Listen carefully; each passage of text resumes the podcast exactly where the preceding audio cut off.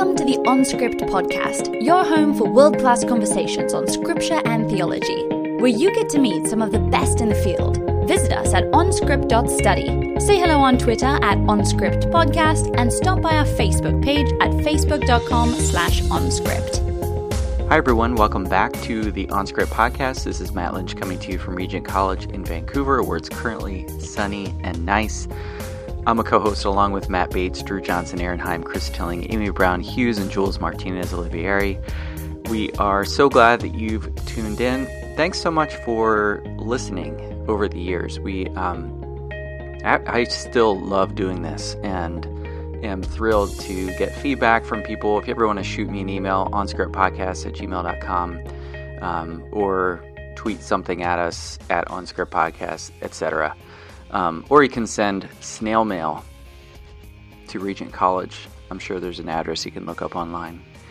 Um, also, because we uh, have a couple spin off podcasts, sometimes people aren't aware of that, and just wanted to mention that we have a short series podcast called In Parallel, which examines the intersection of the Bible, biblical poetry, and contemporary poetry and eventually we're going to produce another short series there. Um, that's in the in the conceptual stage at this point. Um, or if you have poets you'd like to hear, um, go ahead and recommend them. Um, and uh, we also have the Biblical World podcast, which is examining the kind of culture, history, archaeology of the Bible, and it's super fascinating. Um, I love those episodes. So uh, do listen into those and give them a rating, review, etc. Um, but let's get on with this episode. So I hope you enjoy it.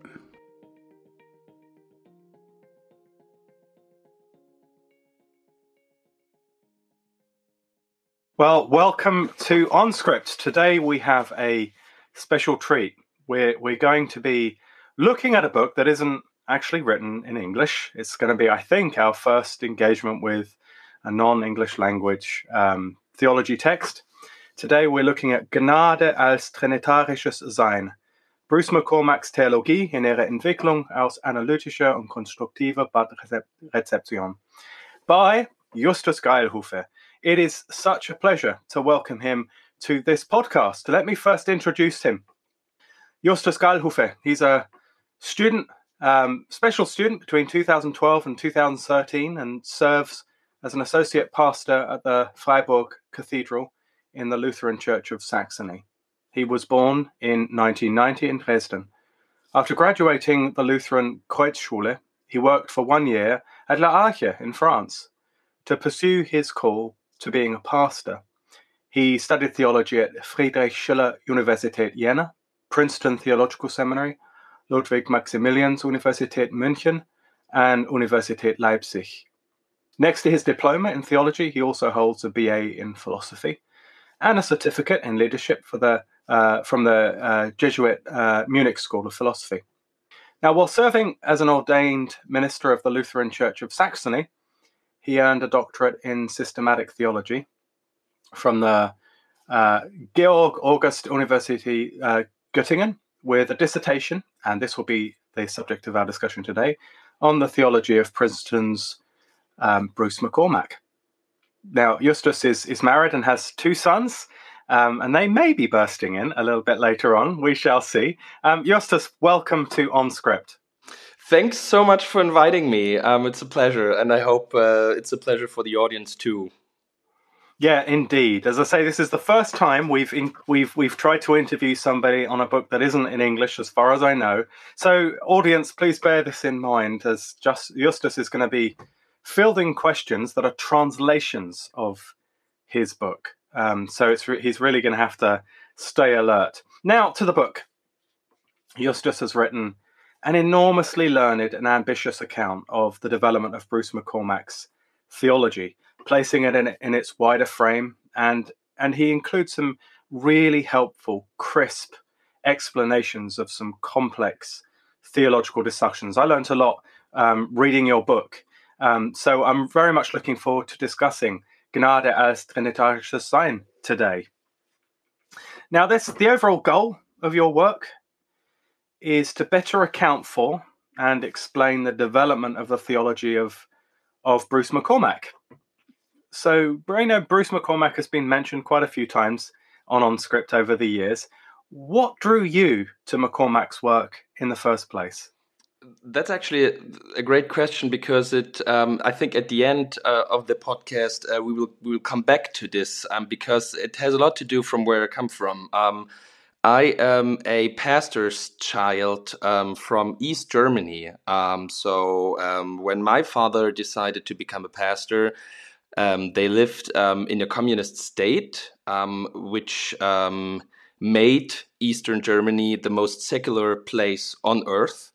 When he decided to become a pastor, it meant for him to have basically no income, um, to um, eliminate basically um, every job opportunity for his wife, and to prevent um, his children from um, having a higher education. Um, uh, which so this was a tough decision, and on the other hand, a decision he never regretted. And I grew up, I was born in 1990, so uh, I was lucky. Um, I was born when um, the wall came down, and I grew up in uh, this secular place. Um, as a pastor's child, um, I always was um, the only kid in school that uh, went to church. I always was the only kid, at least um, when I was young, that had anything to do with faith and so on. And I, I think my call for being a pastor always had to do with um, the people I was surrounded with and the region I was coming from. I have no idea if I stay here my entire life, but I know that um, I, I somehow wanted to start serving here because um, uh, these people the Christians, um, but also uh, the non believers meant something to me. And when I started um, study, or like when I thought about studying theology, um, I um, was looking for a place where I wasn't only um, provided with a broad knowledge on what theology could be and what religion might mean. I looked for somebody who can who can give me an approach to his theological thinking and I was prepared to um, say, well, this is not my approach, but at least um, I learned one systematic, one comprehensive, one comprehensive systematic um, approach, and then I can move on. And I realized at that time, and that was more than 10 years ago, um, or like 10 years ago, um, that um, it is actually quite hard to find um, a professor, a systematic theologian who represents a theological approach. Um, and um, the few amongst those who represented one were the last Barthians um, in, in Germany. And so I went to Jena, to Friedrich Schiller Universität Jena, because Michael Trowitzsch um, was um, teaching in Jena, and um, he quickly invited me to um, a privatissimum at his place where we read a lot of Heidegger, a lot of Jüngel, where we discussed in a private um, manner. And he introduced me to Barth, but he was an old school Barthian. He was he was a very sharp thinker, um, but he was um, one of those classic um, Barthians who who were like. This is what Barth said, and it is true. and I, I, I want you to be able to repeat it. He was able to to accept um, a lot of other thoughts. Um, but he was very convinced of Barth. And after three years um, living in Jena, I kind of um, I, I, didn't have enough. Um, I was very thrilled about Barth, um, but I want I at some points I, I was like, wait a minute. Um, Barth at one point says things um, he doesn't say later, and how do we like how do we bring these things together? And um, I had no Barthians giving me answers to this question. And and at one point there was a guy. Matthias Gockel, um, who I um, very much like, who told me, "Hey, if you if you you read a lot about Barth, you read a lot from Barth. Um, maybe you should try um, getting into Princeton and uh, work with Bruce McCormack. And I was like, yeah, I don't think I will get in there. And if yes, I won't be able to afford it. And, and he said, just try. And then you can figure out things later and I got lucky and I got in. Um, and I basically um, spent a year um, working with Bruce McCormack. I spent also a year working with um, Darrell Guder and a lot of other gifted scholars. But I went, I basically went there to check if it's if Bruce Mc, if the work of Bruce McCormack is is worth writing a dissertation on him. And uh, after this year, I thought, yeah, I think it's it's worth doing this. And uh, but I don't think I can do it in Princeton um, because I am. I think my call is being a pastor, and I think um, when I spend five or six years in Princeton, I'm not sure if I will speak the language um, people in the village where I serve now will under, will still understand. And so, um, yeah, that drew me to to McCormack. Um, I was um, a Barthian, and I still am. Um, but Barthianism in Germany, it sounds weird, um, but wasn't enough at that moment. I wanted to I had um, I, I, had this passion for Barth, which kind of I think is the passion he wants every so-called Barthian to have to think through like his thoughts and then ask um, him or herself, wait, does this um, add up? Or um, do we have new questions nowadays? We have to answer differently. And i thought yeah bruce mccormack is one of those guys who, who is at least trying to. And it was it was a great experience. Um, and so this is how i ended up writing on bruce mccormack.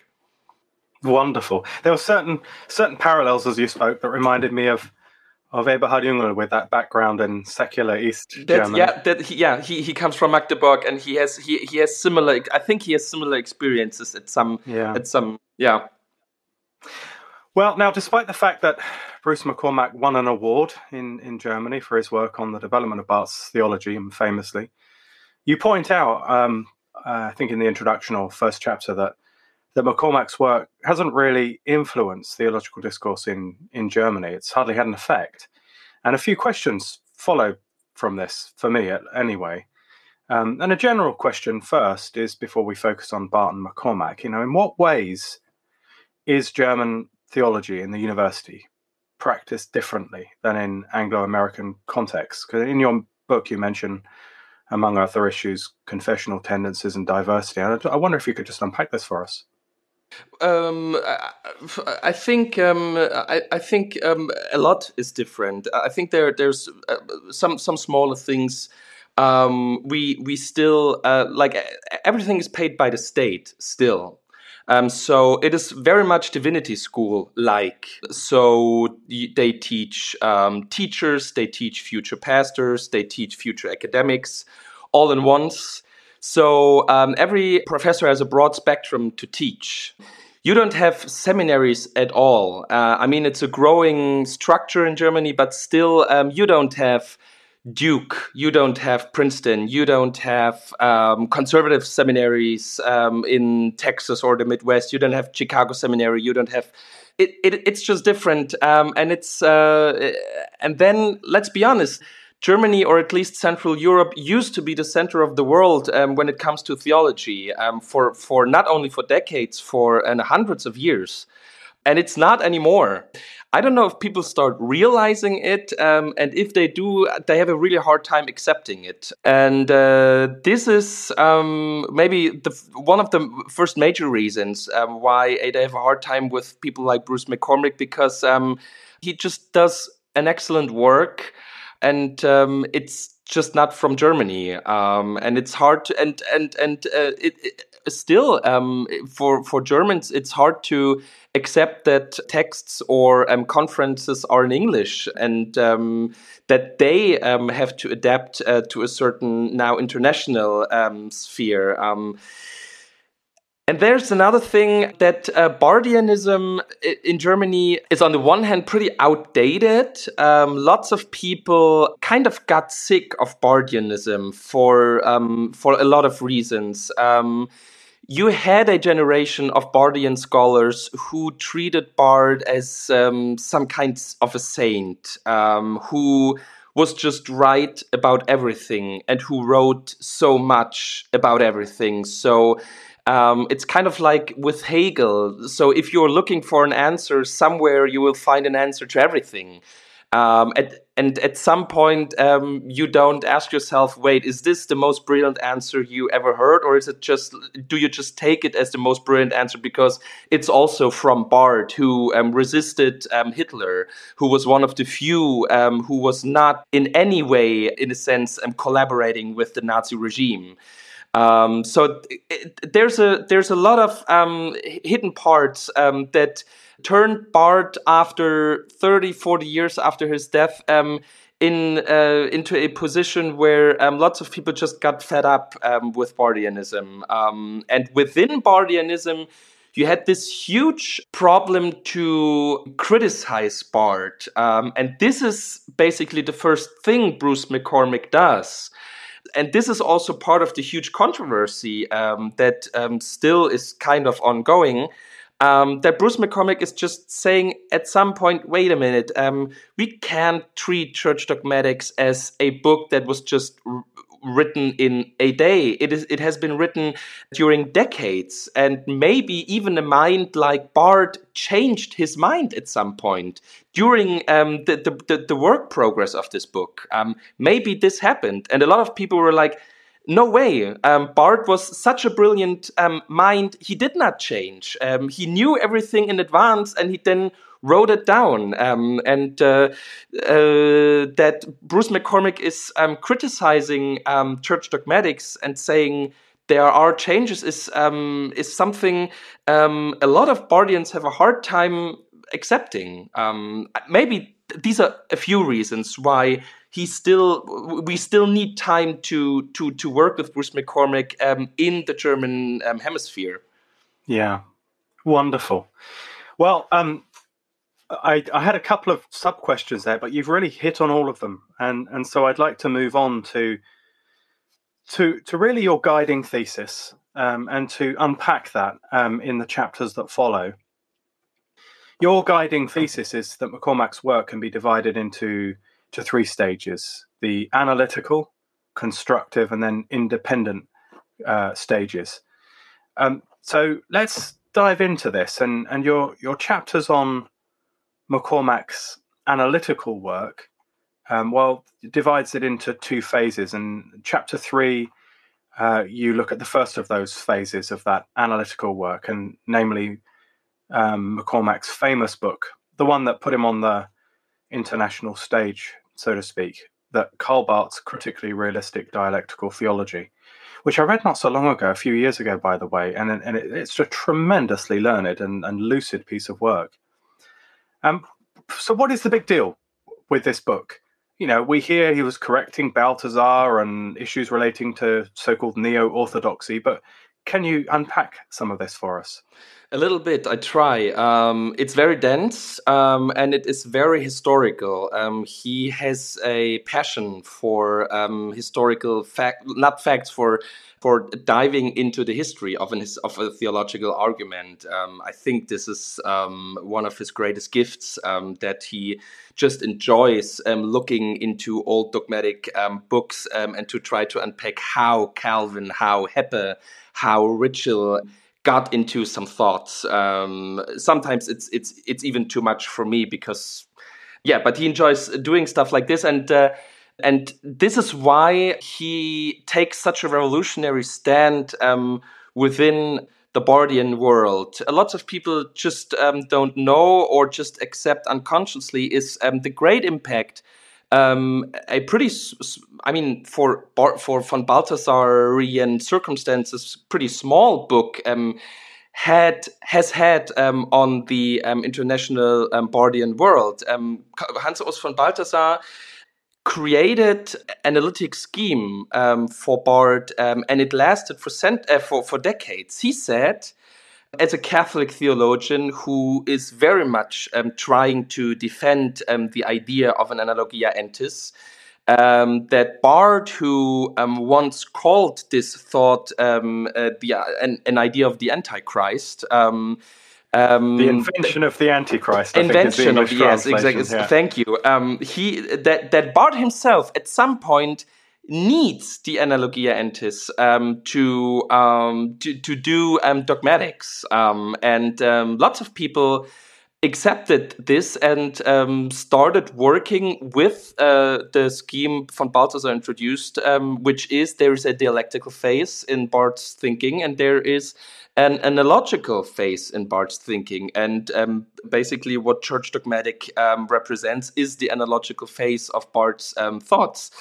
This had a tremendous impact um, on uh, the Barth interpretation um, um, of um, the past um, half of the century because people started treating the Barth of the Church Dogmatics as a classical theologian, if that is a term. They kind of saw the later barth, and now I use the term later barth, which has to be very precise all the time. Um, in this moment, I, I, I um, call the later barth the barth of the entire church dogmatics. Um, and lots of people with von Balthasar read Barth as a theologian who is in line with Augustine, with Thomas, with Luther, and then um, himself and becomes, with this thinking, the church father of the 20th century.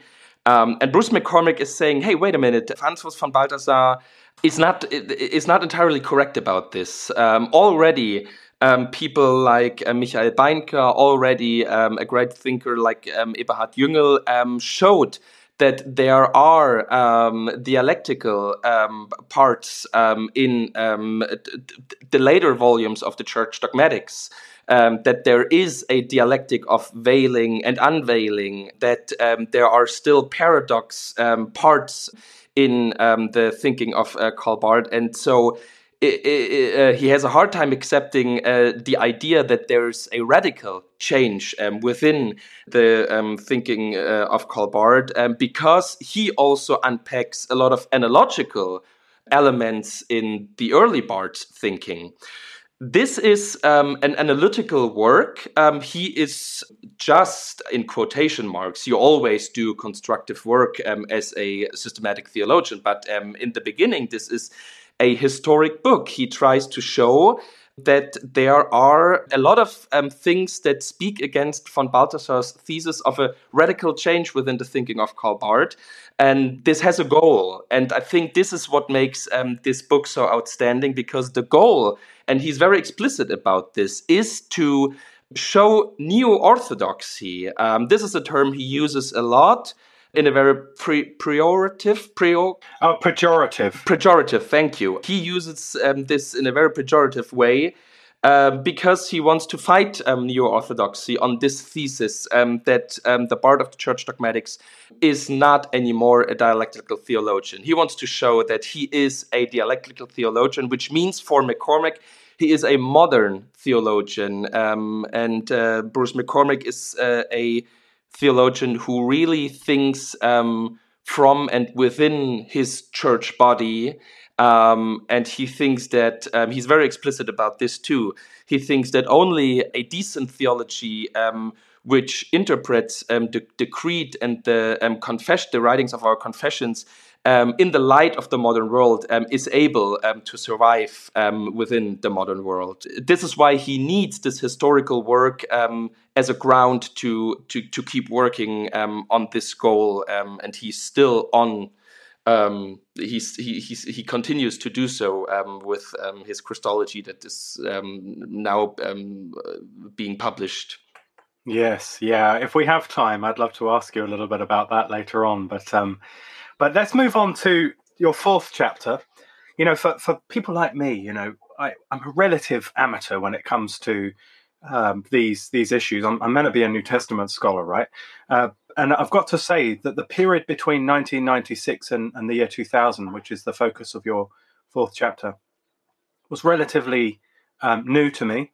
Um, it, it may be for others, but you, you point out that there are a couple of scholars who were very influential to Bruce McCormack at this at this point.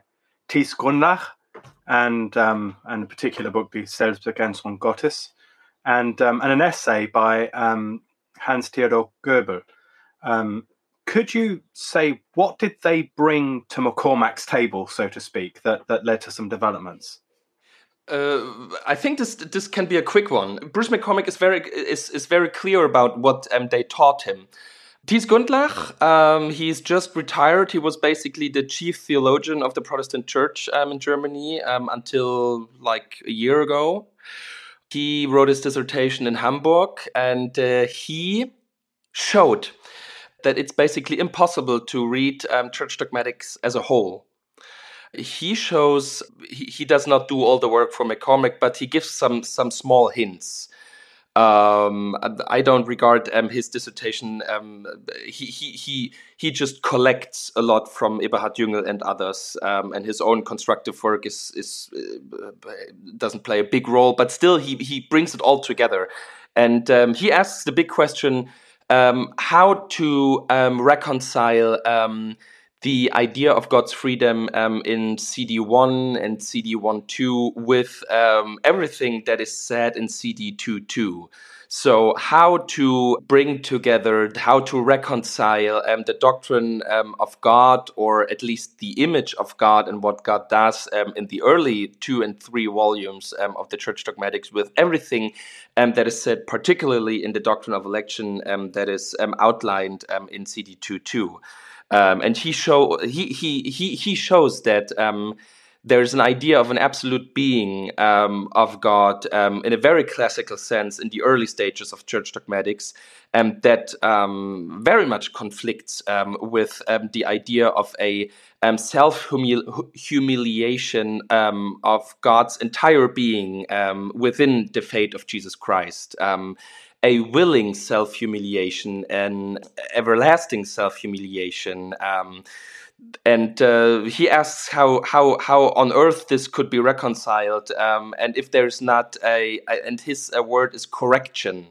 Um, if there um, is not a correction um, taking place um, within um, church dogmatics. And Hans Theodor Göbel shows um, to Bruce McCormack that that basically what is needed is um, a doctrine of the Trinity that um, is outlined in the light of Barth's doctrine of predestination, um, of Barth's doctrine of election, um, which Barth himself never explicitly did. I think we can discuss if CD4 um, brings to the table a lot of Trinitarian thoughts in the light um, of the doctrine of election, for sure. Um, but still, um, Hans Theodor Goebel says um, the doctrine of the Trinity um, we have from Barth cannot be reconciled um, with the doctrine of election. So, what is needed um, is to um, recreate a doctrine of the Trinity in the light um, of the doctrine of election. Um, we have to read Barth from the end. Um, this is th this is something Eberhard Jüngel says um, also a lot. That and th this is actually a move Eberhard Jüngel tries to make all the time. he's not saying there's a break within church dogmatics. He always says in a kind of dialectical. It's it's it's kind it's it's pretty Catholic to be honest. Um, his treating of Barth because he always says. Well, there there's no break. Um, I think we have to read a lot um, in the light um, of the later volumes, and it's it's very charming. Um, and uh, Hans Theodor Göbel kind of um, brings it to the point where he says, "Well, there's not much to reconcile. Let's just let's just try to move on." And and, and Bruce McCormack takes on this and tries to move on. Yeah, yeah.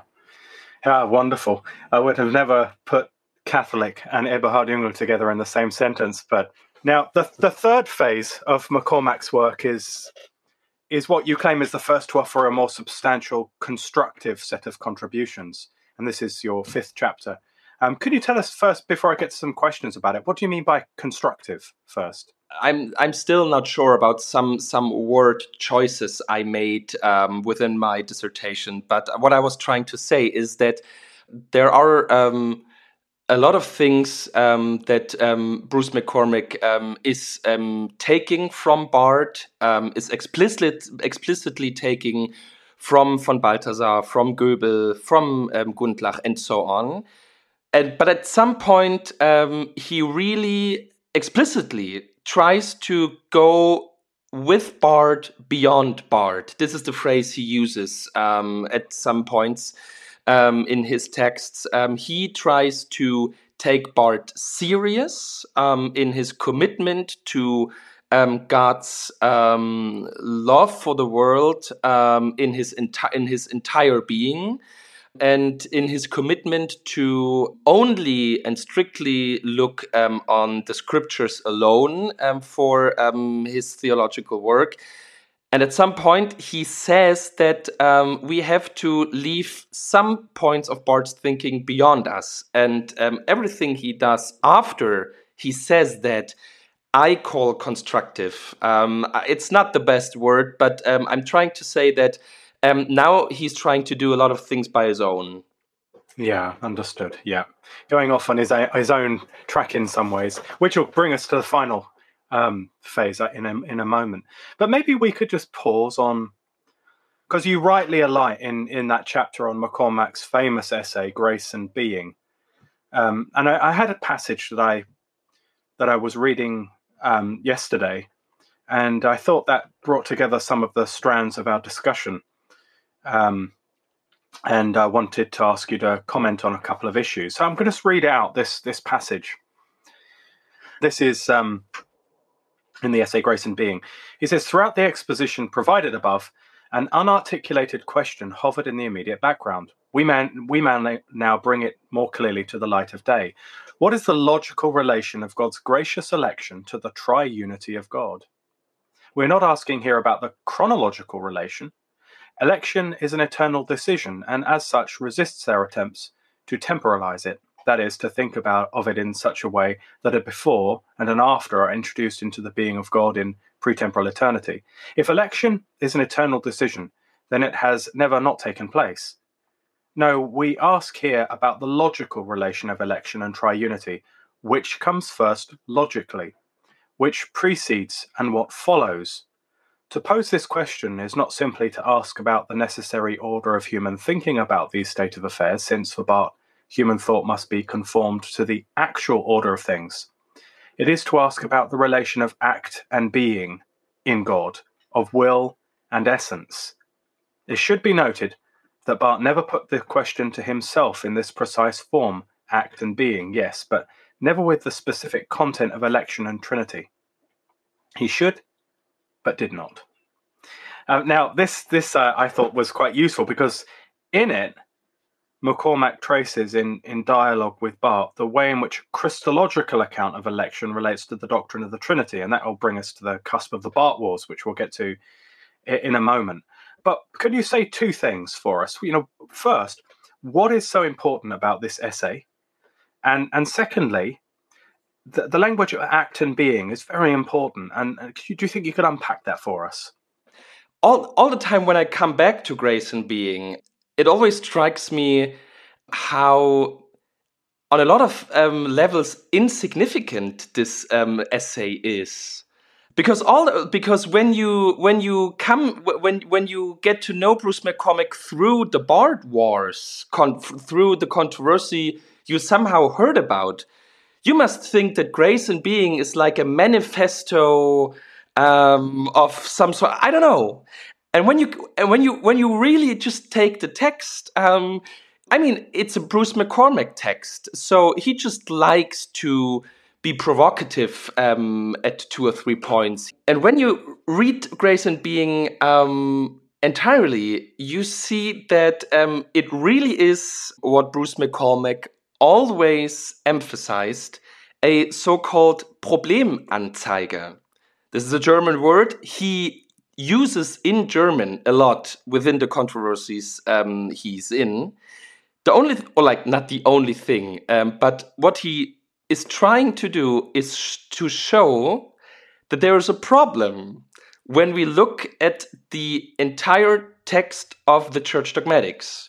And the problem is that Barth is um, saying in Church Dogmatics 2 2 that um, the election is eternal and that it has a significance for the being of God in eternity. So, every sentence that Barth is saying about election being a choice amongst others, um, about um, the decision for the world, for reconciling the world, um, is um, a decision that just could have not been made is hard to reconcile with this sentence.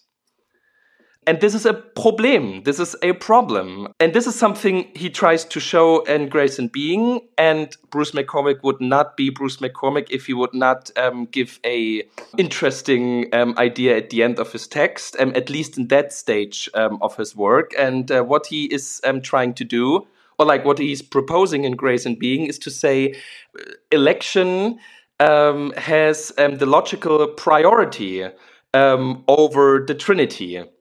So um, if we are to think about the Trinity, we have to do it in the light of election and not be speculative um, about Trinity and then think about how election could come to this perfect Trinity um, as a decision that could have not been um, made by God. And this is a problem he's just um, trying to uh, show to the academic world. Um, but it, apparently, it was too much. yeah, I think that's fair to say. Uh, yeah, I mean, because in chapter six, you get to the well, I mean, what can we call it? It's a vigorous response to McCormack's um, essay that followed 2000, and and I think we can call them attacks. I think that's fair. We, I, I think you use the language actually of attacks, um, by George Hunsinger and, and Paul Molnar, and they criticise McCormack's prioritizing of of the doctrine of election. Could you give us some flavour of the debates involved? You know, what your analysis un- uncovered? What I was trying um, in my dissertation is to be um, really fair um, with um, all people who are um, part of this debate, which is hard because sometimes um, George Hunsinger and Paul Molnar are not fair, especially against Bruce McCormack, but also against some of his students. And this is a good at least they have a good reason um, for being in such a state of arousal because they are very much concerned um, I, I, was trying to be a little bit schematic. I'm not sure if this is entirely true. I think George Hunsinger is a little bit more concerned about um, the heritage of Barth, and Molnar is a little bit more concerned about um, God's freedom in itself but they are both um, interested um, in the heritage of Barth, and they are both interested in um, God's freedom. And uh, they have a huge problem with um, McCormack's idea of prioritizing election over the Trinity. Um, what um, they are, what, what, they th- they say. There's a huge danger that everything that we call God's immanent life and being will just collapse into his economy. Economy so um, everything that we call um, God's God being Almighty, God being all powerful, um, immutable, um, impassible, and so on, will just vanish into um, the earthly existence of Jesus Christ, which at the end um, makes God's freedom inexistent.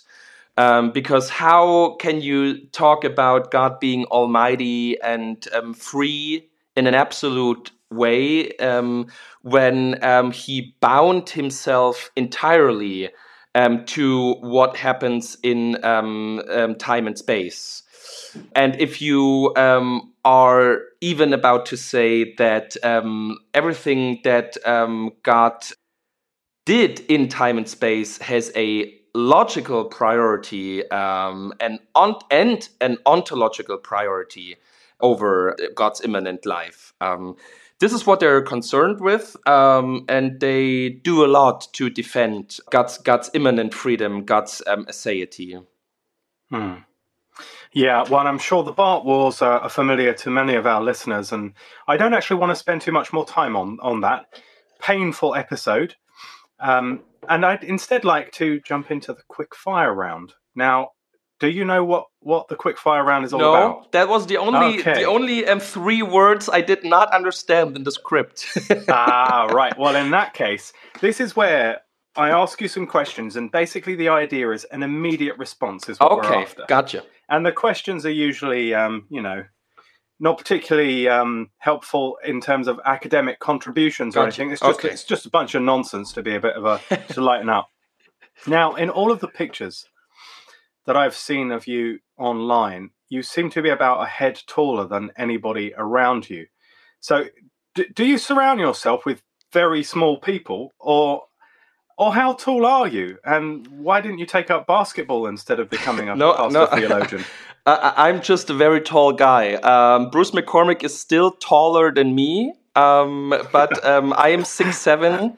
I think he's six eight. Six, yeah, that's seven. Uh, so you're over two meters tall. Yeah, two Goodness. meter and two centimeters. Goodness. Um, yeah, and I'm just um, very bad at sports. Um, this is why I never took um, up any kind of sport. Um, and this is why I have a lot of back pain. oh, fair enough. Okay, okay. Now, what is something about German culture and a stereotype perhaps that you think is consistently misunderstood or or misrepresented in in the international community? misrepresented um, that Germans are still um, very accurate um, and efficient. Um, this is just not the case anymore. It's it's it's really it, it's tragic to say, but um, we cannot um, build any major roads, airports, or buildings anymore. It's just not. it's really bad. All right, now which which German sounds? How can I put this? The silliest? No, that's that's too rough. Which German sounds the strangest to your ear? Plattdeutsch, Swabian, or Bavarian? Um, the strangest Plattdeutsch. Yeah. Okay. Okay. Yeah. So right up the top, up north.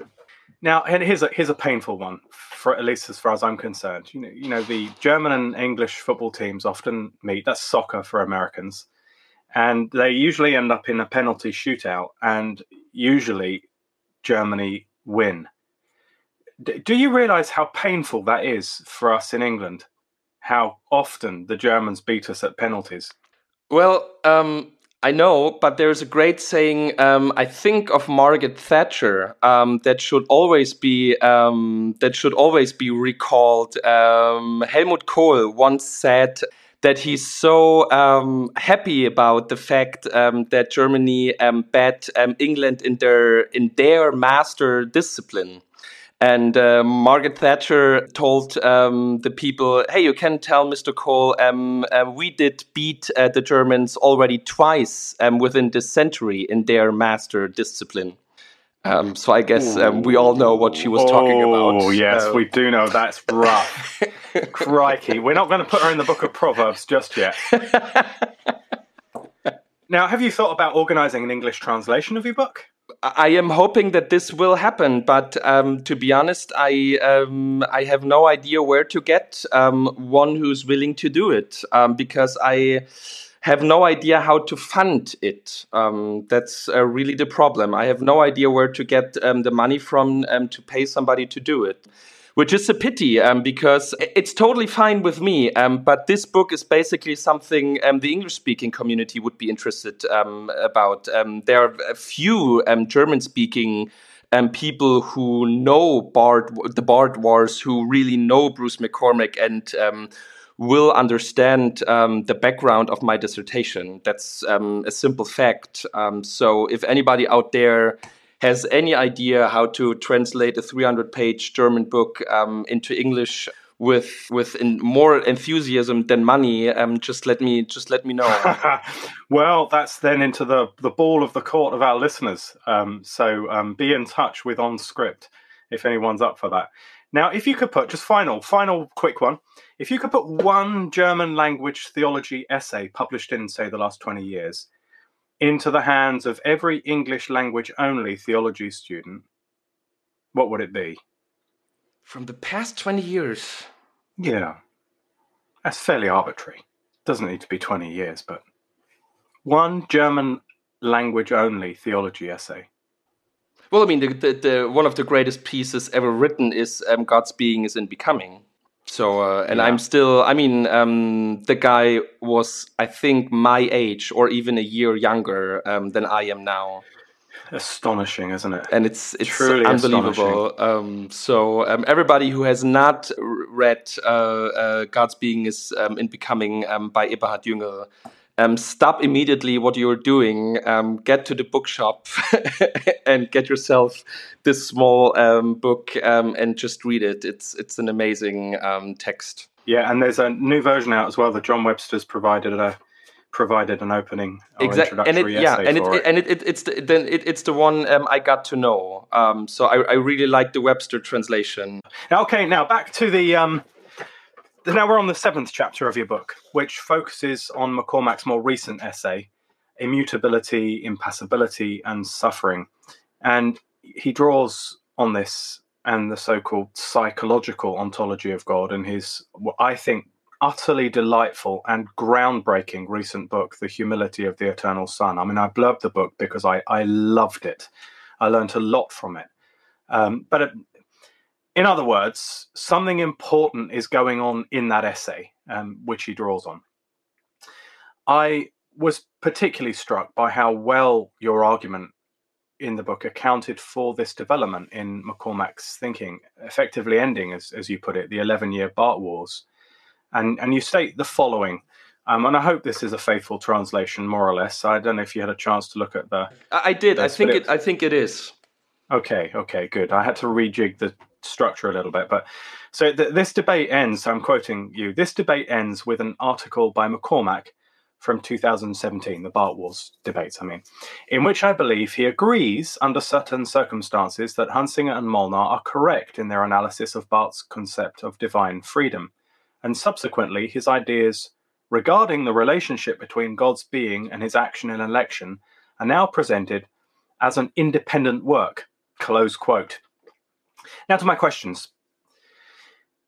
Is this giving too much ground to Hunsinger and Molnar. You know, after all, McCormack responds to Hunsinger's account of Jesus Christ as the subject of election as a figure of speech in that essay as strange, if true.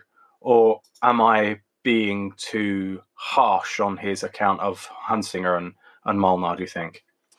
Uh, no, you're not. Um, it uh, actually um, really is the case um, that I am uh, too generous um, with uh, uh, George Hunsinger and um, Paul Molnar. Um, and I have to be honest that there was a little bit of politics involved within these sentences because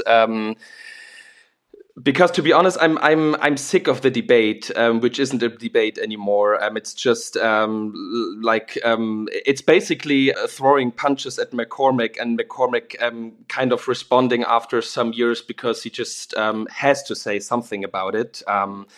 and I think everything is said, and this is basically what I was trying to. It was it, it was kind of foolish. I was trying to to to contribute a, little part to um, an ending of the debate. Um, and um, what I was trying to say is that McCormack agrees with um, Hunsinger and McCormack that indeed there are within the entire church dogmatics sentences that incline that Barth actually is trying to say that God is an absolute being um, that um, is not necessary with um, his um, in its entirety the fate of Jesus Christ.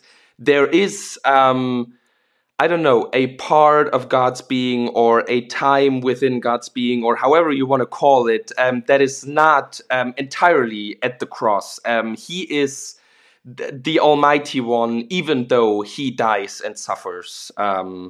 And this is something Bruce McCormack um, is saying a little bit more often um, during the during the recent years.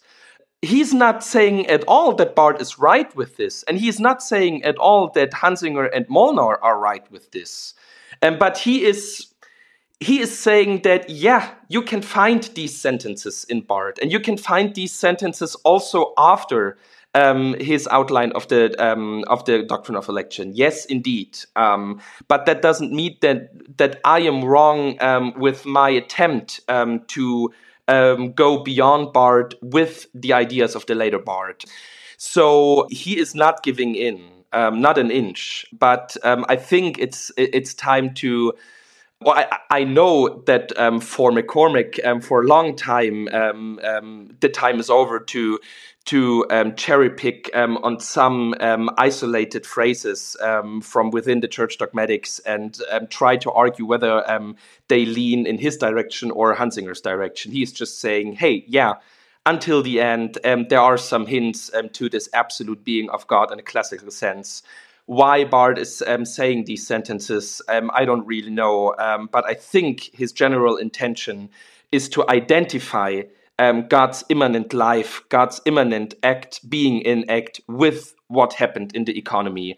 Um, and let's just find a way how to um, how to do this. Um, and here's my proposal. Um, that, that, that is um, what I was trying to say when I was saying that um, he also agrees on some points with um, the other two scholars.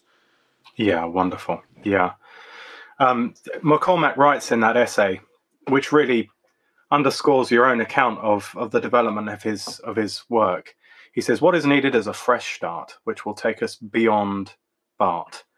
And, and this brings us, I think, to the key claim of your book, um, where you write that this envisioned goal of McCormack's analytical, constructive, and independent work with Barth beyond Barth is a consistent divine ontology of the covenant of grace. Since McCormack justifies this in a Trinitarian way, starting from Christology, I think he understands grace as Trinitarian being.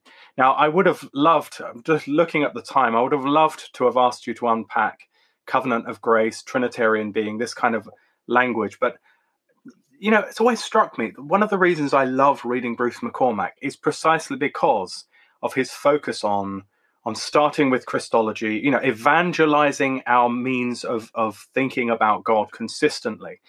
Uh, wh- why would Christian theology begin otherwise, I that's where I guess I'm I betray my my naivety in in these debates. Well, because um, you always have something that Eberhard Jüngel calls um, the wrong anthropocentrism in theology.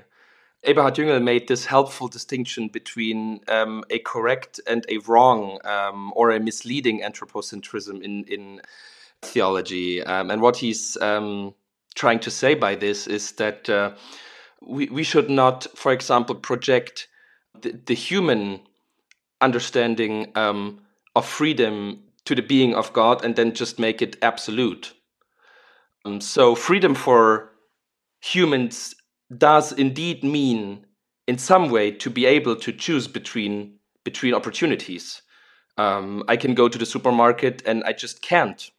I'm free to do so. And uh, this is, um, at the end, a wrong picture of God because um, it takes human categories and just um, puts them on um, God's being. The right way to have to use anthropocentric categories is to look at the at the one true human being, which is Jesus Christ Himself. And this is what brings us to what Bruce McCormack does to his psychological ontology. I don't know if, if he succeeds, but he's really he's really badly trying to uh, not I mean badly in the sense that he tries to be strict in this. Um, he's very strictly trying to only look on what happens um, to in and to Jesus. And he, he, he, he places a lot of weight um, on the emotions of Jesus Christ, um, on what um, Jesus Christ experiences. He, um, with von Balthasar, talks a lot about um, the evening um, of Holy Holy Friday, the, the, the, Friday before Easter and the Saturday before Good Friday. Sorry, Good Friday. Um, yeah. The evening yeah. uh, and the night of Good Friday and um, Good Saturday, e Easter Saturday. Easter Saturday. Um, yeah. That Jesus Christ really experienced hell he experienced um, being um, expelled from God. This is what um, God Himself and Jesus Christ experienced, and He's trying to resolve that in a Trinitarian manner in a way. And we will see this in um, his new Christology. We only have the first volume of a, I think, three piece, um, three volume piece. And what he's trying to say that um, you you you can say that about God with a Trinitarian thinking because it is the second mode of being that anticipates all of this. God, in the second mode of being, took on himself everything that will happen in Jesus Christ, and he did so in eternity.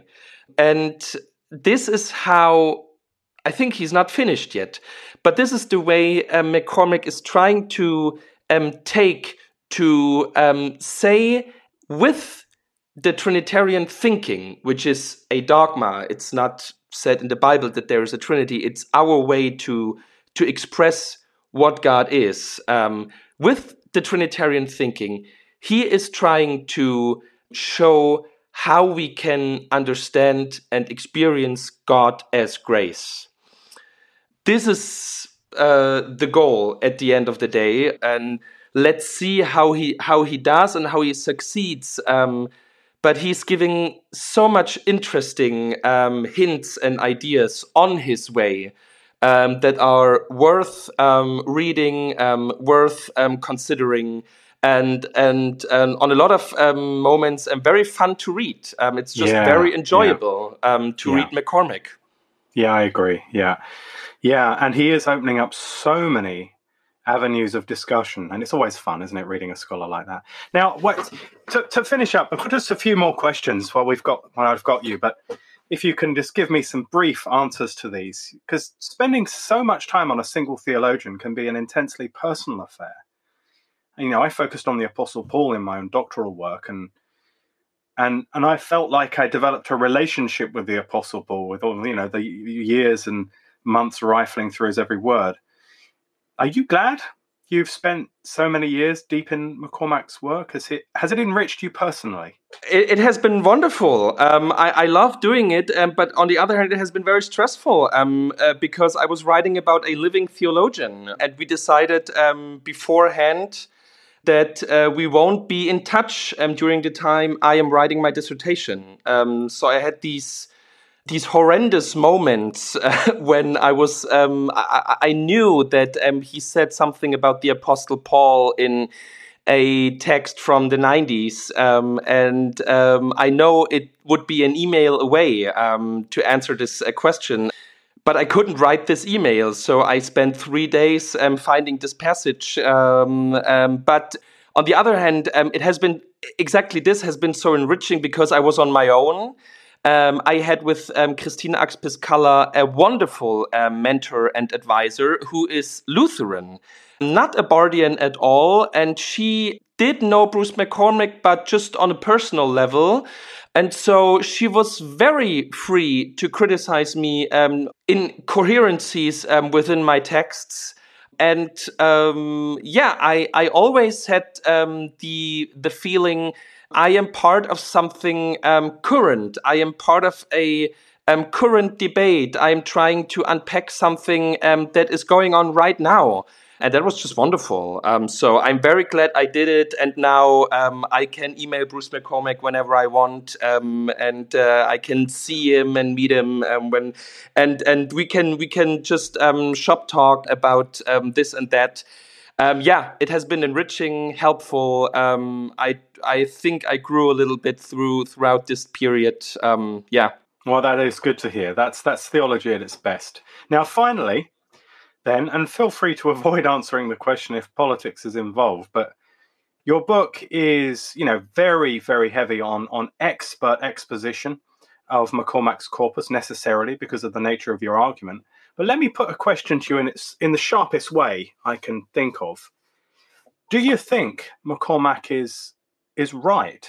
You know, it's a particular as a particular account of, of grace as Trinitarian being, you know, in contradistinction to other accounts, whether they be Barthian or not. Is it true, do you think?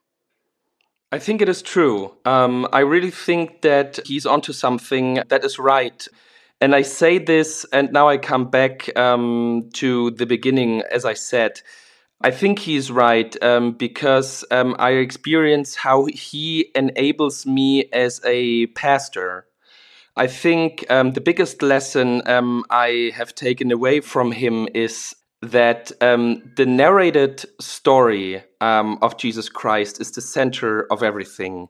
Not our um, philosophical categories and our um, approaches to think through and explain something from from God, um, but no, what happened um, to and in Jesus Christ is the center of everything. And um, I really try to be a missionary here in a place where maybe ten percent are still part of the church, and the people I am talking to um, who did not know, like three months ago, that the third of Advent is a Sunday, they now look at me and say, okay, when I see why Jesus died, I understand why he could be important to my life. And um, when I see what happened to him and how he approached people, I understand why this should or could play a significant role to my life. And this makes um, this makes a lot of uh, a lot of sense. And let's see um, how he ends up um, within his Christology. But I really think he's right. Well, thank you so much for your your time, Justus. It's been a real joy having you on, and I can only recommend Gnade als Trinitarisches Sein. If you're a young theologian and you want to improve your German, your theological German, this is a good book to pick up and try to work through. I've learned an awful lot from you, and it's been a delight having you. Uh, can people get in touch with you? Are you on social media, on Twitter, or things like that?